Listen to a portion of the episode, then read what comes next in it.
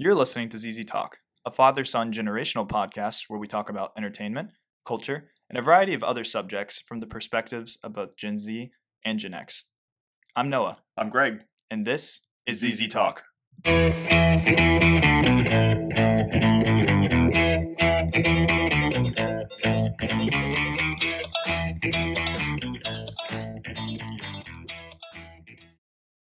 Hello, hello, and welcome to the show. So today we are reviewing Mission Impossible Dead Reckoning Part One. And yes, that's a mouthful, but this is also a blockbuster movie, so it is chock full of action.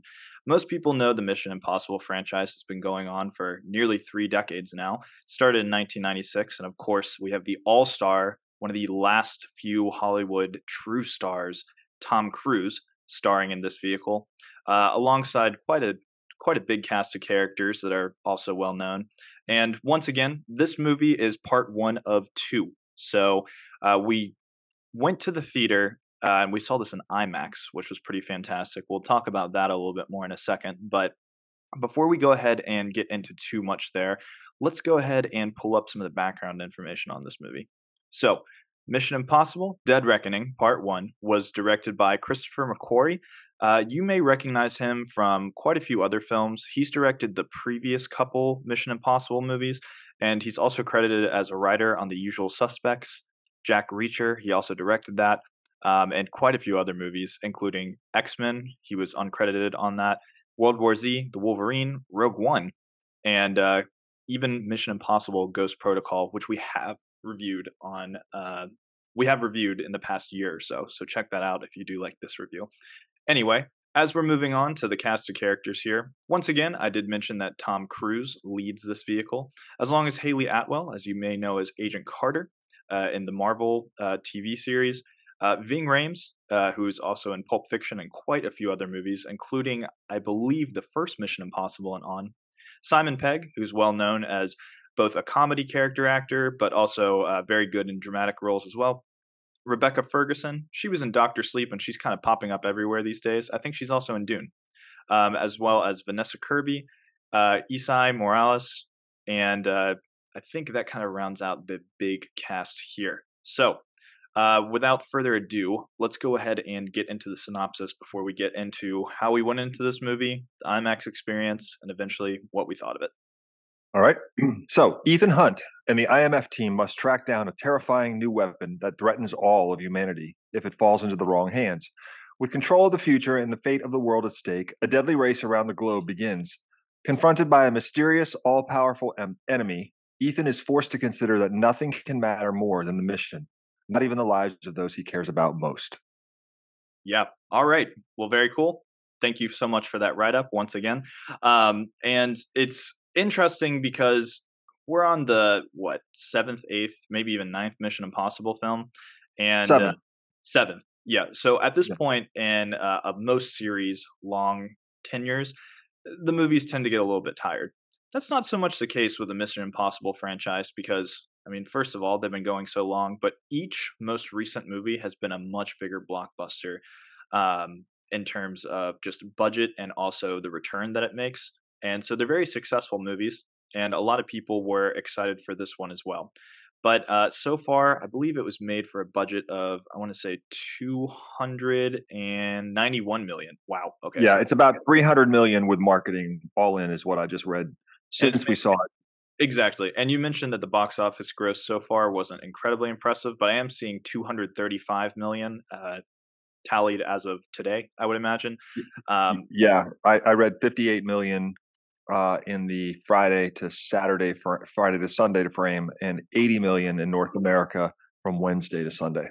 Yeah, absolutely. And this is one of those films, so it's probably going to have to cross about six hundred million to seven hundred million in order to actually make a profit. Thus is just uh, what movies are these days. We kind of touched upon this a little bit with uh, Indiana Jones and the Dial of Destiny. But um, moving on, I do want to talk about our IMAX experience here. So um, as you may know, uh, we were excited to go see this in a new format. It has been, oh goodness, probably seventeen years since I've been to an IMAX movie, the last being Superman Returns, which was awesome, by the way. And um, yeah, this time around, uh, we went to an A M C IMAX, and it doesn't have the reclining chairs, but I gotta say, the big, big screen is fantastic. Sometimes you don't even notice that it's that much bigger, but I think it really does enhance the quality of the movie-going experience, especially with the sounds and sort of the uh, dynamic action on screen. I did appreciate how it probably elevated uh, the experience over that of going to a regular theater. What do you think? Yeah, I completely agree. Uh, my last IMAX experience was with you in two thousand six for Superman Returns, which was my check it out last week. Um, I think we agreed that this was probably a little bit of a smaller uh, IMAX screen, although we might have just remembered it differently. I mean, you were much younger then. I was much younger then. But you know what I mean? It was just you, you remember things differently than perhaps they actually really were. Um I, I will tell you without giving anything away, I'm extremely glad we chose to see this in the IMAX format. It was, um, and I will tell you, the theater was full. I don't know who's not seeing this film, but it was packed. And I have to also say, too, that, you know, because this is a generational podcast, I will admit that I have all sorts of back issues. And um, the reclining seats, I did not miss one bit. Uh, in fact, it was really almost tight quarters because of how many people were in this theater. And it was a very large theater, but it was um, honestly more comfortable for me than than the reclining seats that we had even for Asteroid City last week. Interesting. Yeah, to me, it kind of came off as a bit of a theme park attraction almost with all the seats and then, of course, the seating itself. Uh, I do prefer to go with reclining seats because I realized just how long it's been since I was in standard seating. I mean, we've kind of gotten spoiled with that in the movie theater experience for the past ten years or so. Um, but this was interesting and it didn't bother me too much. My back felt great because once again, this is a generational podcast and uh, things, uh, things change. My back felt great too, because I was sitting upright. Yeah, exactly. So um, yeah, I, I do think that, I do think that we got a better movie going experience because of this. And I would recommend that if you do want to go see this film, go see it in IMAX. Uh, we're going to yeah. see, uh, I'm going to see Oppenheimer in IMAX fairly soon. And not sure about Barbie, but uh, I'm definitely going to see the movie eventually. Either way, really cool experience. And figured we'd just go ahead and give a shout out to that, considering that yeah. I think this is our first IMAX podcast movie going experience. Yeah, I think so. I, I will say for me, the IMAX experience is is ideal for the right film. There was a point at which I almost turned to your mom and said, this is why we're here seeing it in IMAX because of, you know, some of the scenes. Um, but I, I don't feel the need, uh, unless it's a, a tentpole film mm-hmm. that we know is going to demand that kind of experience, so to speak.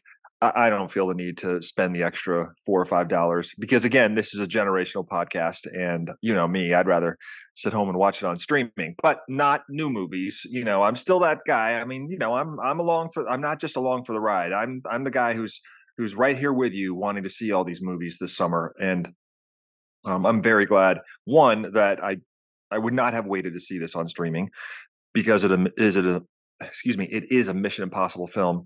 And two, uh, you know, because, um, this is the kind of film that you want to see on the big screen, whether it's a normal big screen or an IMAX screen. Yeah, uh, I was actually pretty impressed that these tickets weren't way too out of range. Uh, they weren't even twenty bucks. I think they might have been sixteen or seventeen a pop, which is pretty good considering that, you know, we were enhancing our experience quite a bit.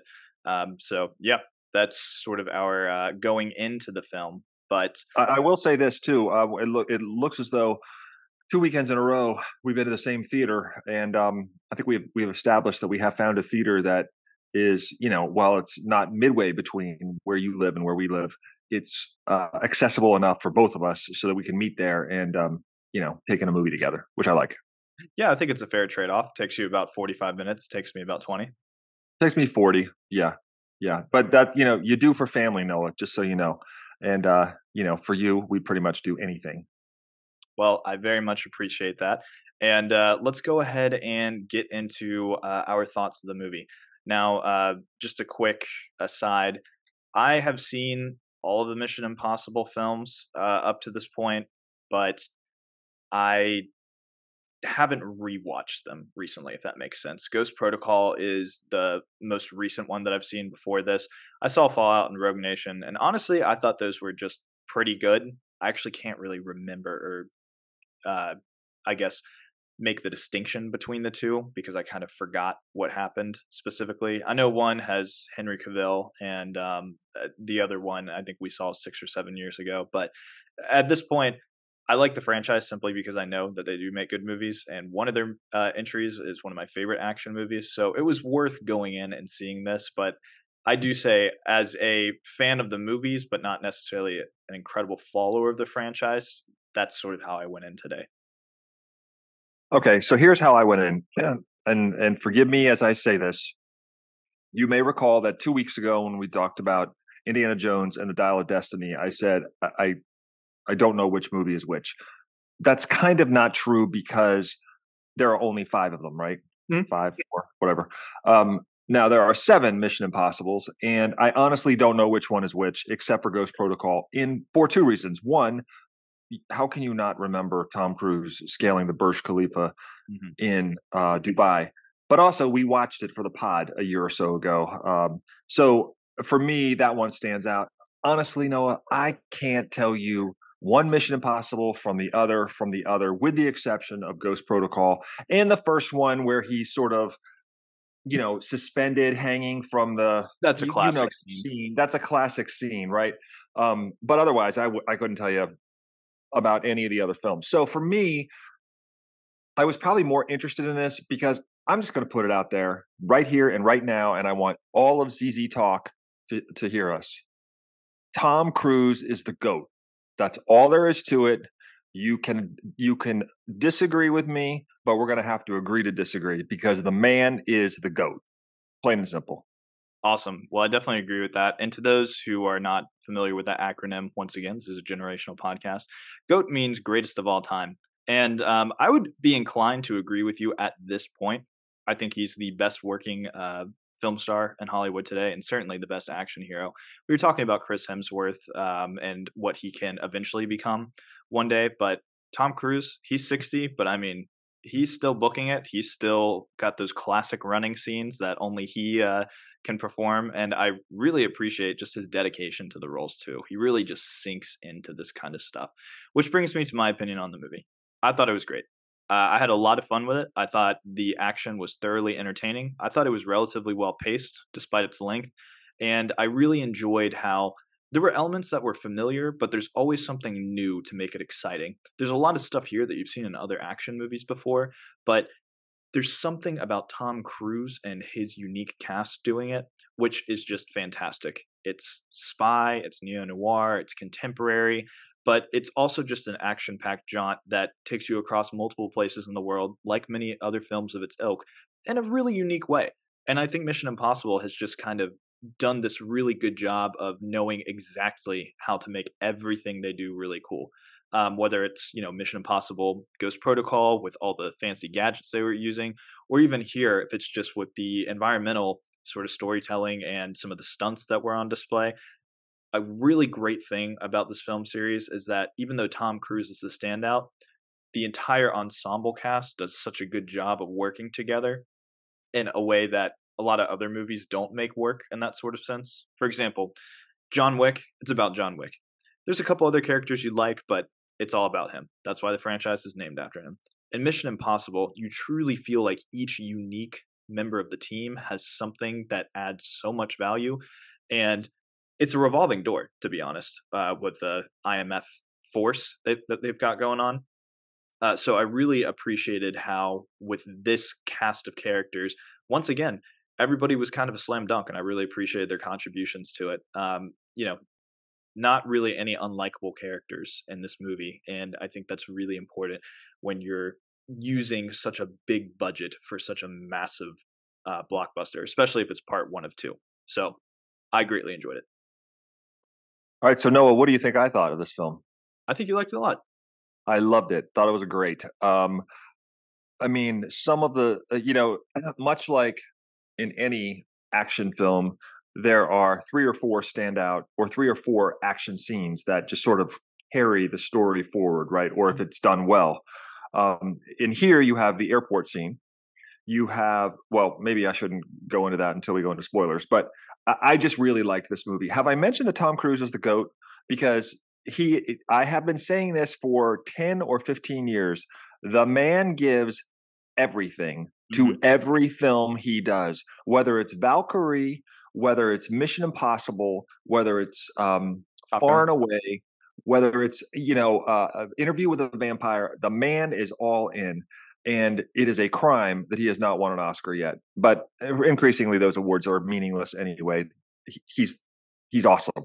And every time he was running, and he does a lot of running in this movie, oh, yeah. it just brings a smile to my face. Because I think to myself, this is really what Tom Cruise has become known for, right? fifteen, twenty years ago, was jumping on the couch and talking about to Oprah, talking about how he loved um, uh, Scientology. Uh, no, Katie. Katie Holmes, yeah, because yeah. they were married for a time. Um, but he has managed to replace uh, all of that in people's memory with just the the level of investment he puts into every single thing he does. So, I'd also like to point out, I really, irony. really liked it. I'd also like to point out the irony of a proprietary A M C Nicole Kidman commercial before a Tom Cruise feature. So that was uh, also- anything is better than the uh, the Regal. Um, famous movie lines commercial that comes on before every film. Yeah, you're not kidding. Uh, Regal's skating on thin ice with us right now. Anyway, yes. But let's go ahead and uh, yeah, once again, it sounds like you really greatly enjoyed it. That's fantastic. Uh, I would recommend this to any action movie fan. If you were looking forward to seeing this, there's no reason to wait on it. Um, probably one of the best movies of the year so far that I've seen. one hundred percent, one hundred percent. Certainly the best action movie of the year. So sorry, go ahead. Yeah, and you know what you're going to get most likely if you've seen the other films in the franchise, but even if you're a first- Oh, you're going to get it better in this one, I think. Yeah, even if you're a first-timer or a well-seasoned uh, franchise fan, you're going to enjoy this a whole lot. And usually with the part one of movies, there's the issue of too much setup, too little payoff. Um, I think there's a really good balance of both here. So it's never it, it's never really boring, um, even in some of like the slower parts, but I have to say, there's really not that much that's too slow in this film. It's a great balancing act of many different things. And, you know, the stakes are actually high here. It feels like, you know, there's actual loss and consequences that are happening. So I do appreciate that. Um, I'd recommend it to any action fan for sure. Me too. Absolutely. And then part of me likes this series because my dad, you know, he was such a Mission Impossible fan of the T V show. Um, so he would have loved this too. But this is this is a cut above most of most of the Mission Impossibles, I think. That's not what most people think. But, you know, this is our podcast. I can say what I want. That's right. All right. So let's go ahead and go into spoilers. Uh, you know the deal. So if you have not watched this film, uh, and you want to go ahead and see it, go ahead and do so. Come back to the podcast. Um, and if you have seen the film and you want to hear our extended thoughts on it, spoilers once again, uh, go ahead and do so now. But in that case, know that there are spoilers ahead and you have been warned. Okay. Okay. Let me start. Uh, there is uh, uh, there is a cautionary tale in here about artificial intelligence. Mm-hmm. Once again, I'm not completely sure I was following all of it, but I didn't care because I was enjoying it too much to really worry about missing pieces of the whole A I piece, the whole A I thing. And I want to I want to point out too that A I has really become a thing, I would say, in the last ten months, right? I never heard of Chat G P T until January. I remember where I was when I first heard about it. I use it often now, by the way. Um, but Uh, I think that that makes this even more interesting in that it's a cautionary tale about what is ahead, what is now and what is coming, and um, how we might be well advised to consider it more seriously than we, perhaps we do. Yeah, absolutely. And, you know, um, we saw this with a group of six, so there were actually split opinions on this main antagonist. But I, I kind of yeah. I kind of see it as like something that actually won't age that poorly. Uh, for example, you know, War Games. Popular movie from the eighties, you know, didn't that roughly go over the dangers of what sentient computers could do?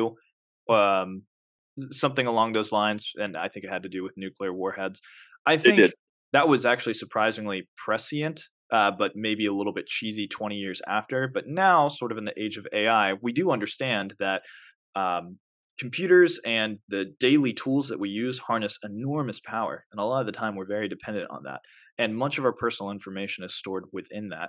And if you think about it, if all that internet like power network system across the world went down, things would not be good. I mean, banks would be affected. We would have, um, uh, you know, we would have no movies. We'd have no T V. We'd have no Z Z Talk. It'd be, uh, it'd be quite a, a catastrophe. I think not a lot of people really think about, even as they're going across their day-to-day lives.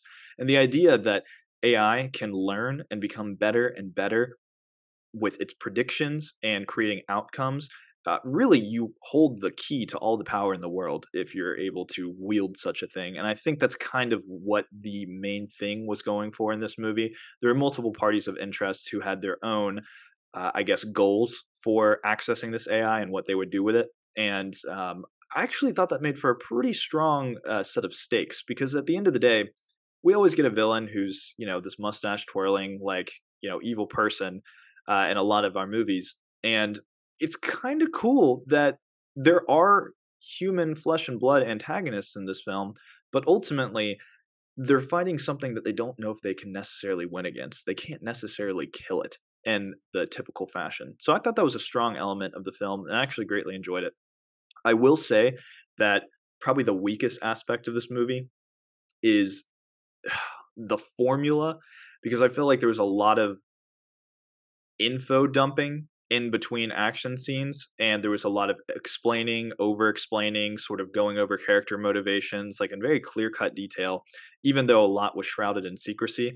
And sometimes the plot explanations were very plausible, but sometimes it was just kind of like, well, how do you know this? Well, don't worry about it. Or I've still got friends in high places here.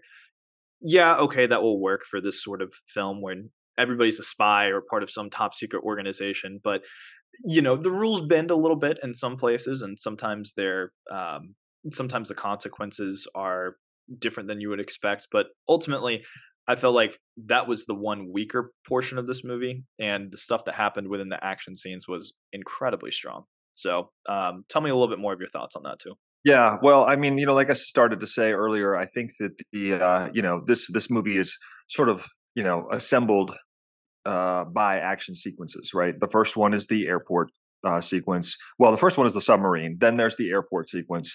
Then there's the car chase. Um, then there is, I guess, the train sequence, right? So you've got four or five. Well, there's really the desert sequence too in the beginning. That is true. You've got the desert sequence. You also have the motorcycle sequence. You got a lot of sequences here. Um, and um, I'm curious to know, because I've already asked Luke, your brother, what uh, his favorite of those sequences is. My mine is unquestionably, well, I won't say what it is. I'm curious to know, of the sequences that are action packed like they are, which of those sequences do you think was your favorite? Um, I liked the desert and the train, but I mean, if we're just being honest, if it's between those two, I'd have to pick the train. I thought that was very strong. And I thought once the bad guy had gotten away, what happened afterwards was pretty harrowing, and uh, a, a pretty good display of, hey, it's not over yet. So there's a lot of, lot of moving parts going on there, including Tom Cruise's big stunt for the movie. So right. Yeah. Um, I think it's the airport scene, and that was Luke's as well. I really thought that was, and that's early, that's relatively early in the film. So I was all in at that point in time. I thought the train scene was fantastic, especially, you know, the the second half of the train sequence. Mm-hmm. I also have to tell you that, you know, I had been reading several reviews, because, you know, I do that. Uh, and people kept saying, Haley Atwell, she brings a lot to the, to the table here. She's, you know, value added in the, in the, um, in the, the movie. And I've not really seen her a whole lot. Um, I, I know who she is. I know she's in that show. I thought she was fantastic, a great addition. In fact, I'm a huge Rebecca Ferguson fan, but, you know, spoilers here, when Rebecca Ferguson left us, um, I was okay with that, because I think we've got a very suitable replacement in Haley Atwell. Yeah, and once again, it's kind of a revolving door, like we've been mentioning before. There's right. um, there's a different film. Uh, Fatale and Mission Impossible Ghost Protocol, and I believe Rebecca Ferguson was through Fallout and Rogue Nation, so she's been there for a while. And yeah, it was uh, Paula Patton in um, uh, Ghost Protocol, who I thought yeah, was great.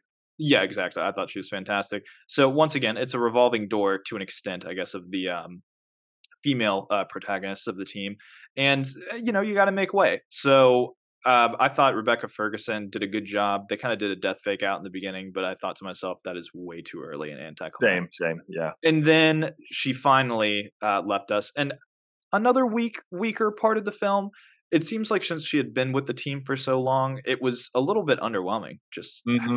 She was pretty easily overtaken by this bad guy. And I mean, yeah. honestly, he, he was a powerful dude. He's definitely in the shadows, and he actually is a callback from some of the earlier parts of Mission Impossible. But Um, yeah, it was a little weird because she's so capable and so able to handle herself in so many situations. And that's not to say that, you know, one big bad can't take her down or anything like that. But I felt like, you know, Tom Cruise missed it entirely. Gideon was gone by then. And she, you know, in movies, they get to that person thirty seconds before their death, and the person's able to utter some words or something like that. Is that a movie trope, Noah? Oh, it certainly is. And, you know, it's a movie trope from a winning winning cast. Go ahead. Yeah. In many ways, it's somewhat bold to just have that happen without any impactful moment happening between characters, you know, saying their final goodbyes and everything, because that's just real life, right? Sometimes that actually does happen. Um, right. You're not always going to be able to be there um, or know when it's going to be the last time that you see a certain person. So once again, the stakes were high in that sense, and I did appreciate that. Um, on the other end of things, I also thought it was very bold, a bold choice for the submarine sequence to take place, you know, for fifteen minutes or so before you even see Ethan Hunt, uh, you know, Tom Cruise's Ethan Hunt. And then I think that the title credits were twenty, twenty-five minutes in. So I was pretty impressed with the overall. twenty-seven. Story. I looked yeah. at my, I st- yeah, I'm, now I'm using my stopwatch in the movie. That's, that's me. And I looked down, it was twenty-seven minutes in, and I was like, okay, great. We're thirty minutes into this, and I'm, I'm with it.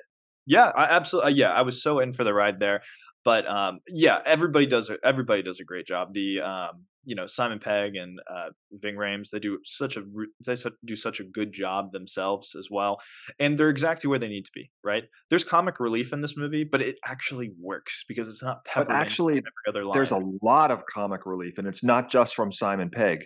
Uh, I mean, let's face it, the, the car chase scene, which is probably twenty-five minutes long, um, and you and I both feel the same way about car chase scenes. They're always overly done. And I would argue that this one is probably overdone, but it doesn't feel it because it's just so extraordinarily well orchestrated. There's a lot of humor in that scene, almost to the point where I thought, this is working for me, but this could almost come off as silly. And I don't want that in my Mission Impossible film, but it worked so well that it, it, I was in the whole time. Yeah. And, you know, I think there's a delicate balance between Marvel films kind of throwing in that humor after like something really heavy that takes place, or just adding it in too frequently. There's levity here. And I also think it, in many ways, it's it's just natural. It's how people would react during these situations. You know, they're saying things out of desperation, or they're unable to get something going because of, you know, people chasing them or something like that. It does happen. And I think it's just naturally put in there instead of somebody setting aside, you know, ten seconds just to make some one-off one-liners or something like that. So I think that works really well in this film. It is funny and probably has more humor than the previous movies, but it works. It definitely does work in this context. So I, I, I did yeah. like I did like that about the movie. And I didn't think it wrapped up too fast either. And it left us in a place where I was like, okay, ready for the next film. Yeah. Um, but I'm also ready to, um, I also feel satisfied with what I got as a whole here, because it wasn't just a setup film. That was part of its job, but it felt like a complete movie on its own. It's good for newcomers. Completely agree. And I think that that's, yeah. yeah, I think that's important for people to know, that you, you don't go to this and you're not left with a, necessarily a big cliffhanger.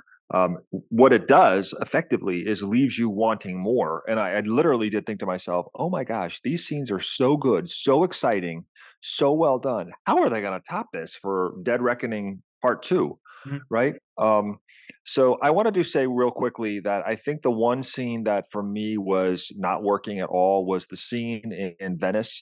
Um, by the way, I love, love the whole globetrot, um, um, globetrotting thing. Yeah, that's that's the word I want to use. Um, and remember, it's a generational podcast, and certain generations forget their words. But anyway, um, I, I like that aspect of it. But I did think the scene in the club in Venice went on way too long, um, way too much exposition, and um, I don't know. And I'm not going to say visual stimulation. I just think it was just, it, it, again, it, it was necessary to, frankly, bridge the the action sequences. But I just thought it was, that's the one place in the film that dragged for me. Yeah, I, I definitely feel that. And I mean, once again, there's no film that is this long that's going to be perfect or have everything, not have like one thing that's dragging it down. But for the most part, I was I was very, I wouldn't say surprised, but I was just very pleased with this film, because a lot of movies, like big action movies, are well made, and I know that, but sometimes I just don't like the sequence of events that's happening necessarily, or it's not that engaging or grabbing to me. I thought this was great, and it further cements Tom Cruise as just an awesome, awesome lead. I mean, he's just great. And I also appreciate that they're not really trying to hide his age. I feel like um, this was the first movie where I could tell that he was almost sixty when he was filming it and everything. And, um, you know, he's just a really fit guy. He's extremely motivated, and he truly embodies and sinks into each character that he makes. So, you know, it was great to see him continue to do his own stunts. This was probably the most underwhelming stunt that he's done in recent memory. It's not hanging onto a plane or climbing the Burj Khalifa, but it's it, it's something that's still so him. It's a trademark of his style and his brand, and you get that in spades uh, with this experience. Yeah, I would I would agree. In fact, I think the sequence of the, and I'll just, I mean, we're in spoiler territory. Uh, you know, the the whole motorcycle off the cliff thing um, was almost a little underwhelming for me, because one, I knew it was coming, right? Because that's in every trailer. But two, Um, the rest of the film was so action-packed and had so many good set pieces that I thought, uh, okay, this is this is fine. Now, again, in case I haven't mentioned it, Tom Cruise is the GOAT. I mean, this guy is doing this stuff, most of this stuff himself. He is not a stuntman. He is the last movie star, in my opinion. Uh, maybe one you could argue Brad Pitt uh, and a few others are out there, but I don't know. You know, I was thinking about this. Tom Cruise has been doing this for forty plus years. Yep. Uh, and the array of films that he's done is just really impressive. So overall, I just, this is um, the highest compliment I can give this film is it was two hours and forty-five minutes. I did look at my watch a few times, mm-hmm. um, but I did not, I was not thinking, when am I ever going to get out of here? I, every time I looked at my watch, I thought, oh, we're making good progress here. Uh, and I'm enjoying this. I'm still into it. I would actually be interested in seeing this again. I'm not going to go pay to see it again. I'll wait for it to come on streaming, but I would absolutely watch it. But it will certainly be a different experience watching it on the small screen. Yeah, for sure. And I think this has convinced me to go back and rewatch Fallout and Rogue Nation, um, just so I can, you know, see it from a different perspective. But like you said before, I, Tom Cruise rocks. Um, and one of the things I appreciate about him as a star is that he's never really had a dip in his career. Like, he's always had at least one major film franchise or one really successful movie within the years of all the movies that he's in. I, I mean, honestly, this guy has just been such a success story in Hollywood. And I mean, there's a reason behind that. It's not just because he's like, you know, a good looking actor. It's because he actually has real talent and conviction in his performances. So, you know, to a lot of people, they might just be saying, okay, that's the most popular take ever. But you know what? I, I don't really care. Uh, there's a reason why. He well, he's been successful in so many genres of films too. I'm sitting here thinking, I mentioned Interview with a Vampire, Cocktail back in the eighties. Um, I mean, we all know Risky Business and The Outlaws. And, you know, Jerry Maguire, uh, Born on the Fourth of July. I mean, it it just goes on and on and on, and it just it just demonstrates his versatility, and I think that's really impressive too. So, Noah, because of our time, I need to ask you: on a scale of one to five Zs, what are you giving Mission Impossible: Dead Reckoning Part One? Uh, I'm going to go ahead and give it four and a half Zs. Excellent movie, really, really strong film. Probably the best or second best film I've seen this year, and an amazing contender for uh, best action movie that I've seen in a long time. Um, really enjoyed everybody's performance here, and it was great seeing it at IMAX. Really just enhanced uh, the experience overall. So uh, great film. So glad I saw it. Really, really good stuff. I'm going to agree with you. I think uh, I'm going to go with four and a half Zs as well. This is a really, really good film, and I got to tell you, that train sequence. I mean, when I'm like, you know, pushing back on my, I'm literally on the edge of my seat. When a film does that for me, which doesn't happen often, you know I'm all in, and you know that film is is doing what it's supposed to do. So um, in case I haven't mentioned it lately, Tom Cruise is the GOAT. And uh, this movie is not the GOAT by any means, but it's it's a really good one and well, well worth your time. But listeners, if you have a chance, see it in IMAX. But don't wait for it to come to streaming because it is too good not to see on the big screen. All right. Perfect. Well, that's our review. Let's go ahead and get into our check it out section as we have just a few minutes left. Um, so I'm just going to recommend uh, two check it outs here uh, regarding one topic, and that's Tom Cruise. Now, most people have probably seen his biggest movies, especially Top Gun Maverick, like last year. Um, two movies from Tom Cruise that you may not have seen that I would recommend would be Oblivion, which came out in twenty thirteen. If you've enjoyed Dune or any sci-fi at all, this is a really unique film that I don't think performed extremely well at the box office, but just it's unlike a lot of those blockbusters out there. And I think it's a very thought-provoking film. Um, it's quite good.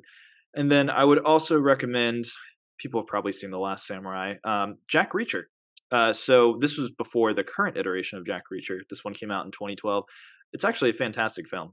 Really, really good movie, uh, super fast-paced, and you know, not something that necessarily set up a franchise, but it's a lot of fun. And he just does what he does as Agent Ethan Hunt in Mission Impossible on a more mercenary scale here. He has a little bit less morality, but it's still packaged in an appropriate uh, action film sort of way. Really, really good stuff. And I think those are two really good movies from the past, I want to say, decade that maybe some people might have missed out on when it comes to uh, Tom Cruise's filmography. Okay, good stuff. My my check it out. I'm going to do the same the same thing because of um, how versatile Tom Cruise is. Uh, two movies that if you haven't seen them, I highly recommend, and they're very different. One is The Edge of Tomorrow. Um, it's also called Live, Die, Repeat. Um, I think on video or D V D. But The Edge of Tomorrow is with Emily Blunt, and uh, it's a really good sci-fi film with Tom Cruise. I don't know, ten years old now, eight years old now, whatever, but really strong um, and worth worth watching. The other one is a very different kind of film and is my favorite film of all time. And maybe we'll do a podcast with reviews of our favorite films of all time, but it is Far and Away with his former wife, Nicole Kidman. Very different than what you're accustomed to seeing Tom Cruise in. But then again, I could say that because of uh, how the variety of films he's been in. So Far and Away uh, and Uh, The Edge of Tomorrow, Tom Cruise films. Check it out. Awesome. All right. Well, that's our Mission Impossible Dead Reckoning Part One review. Next week, we will probably do Oppenheimer, but in case that changes, you'll know because you'll be listening to the podcast. We'd like to thank you so much for sticking with us for yet another week, but we have plenty of big movies coming up. So uh, don't go anywhere. But until then, I'm Noah. I'm Greg saying Tom Cruise is the GOAT. And this is Z Z Talk.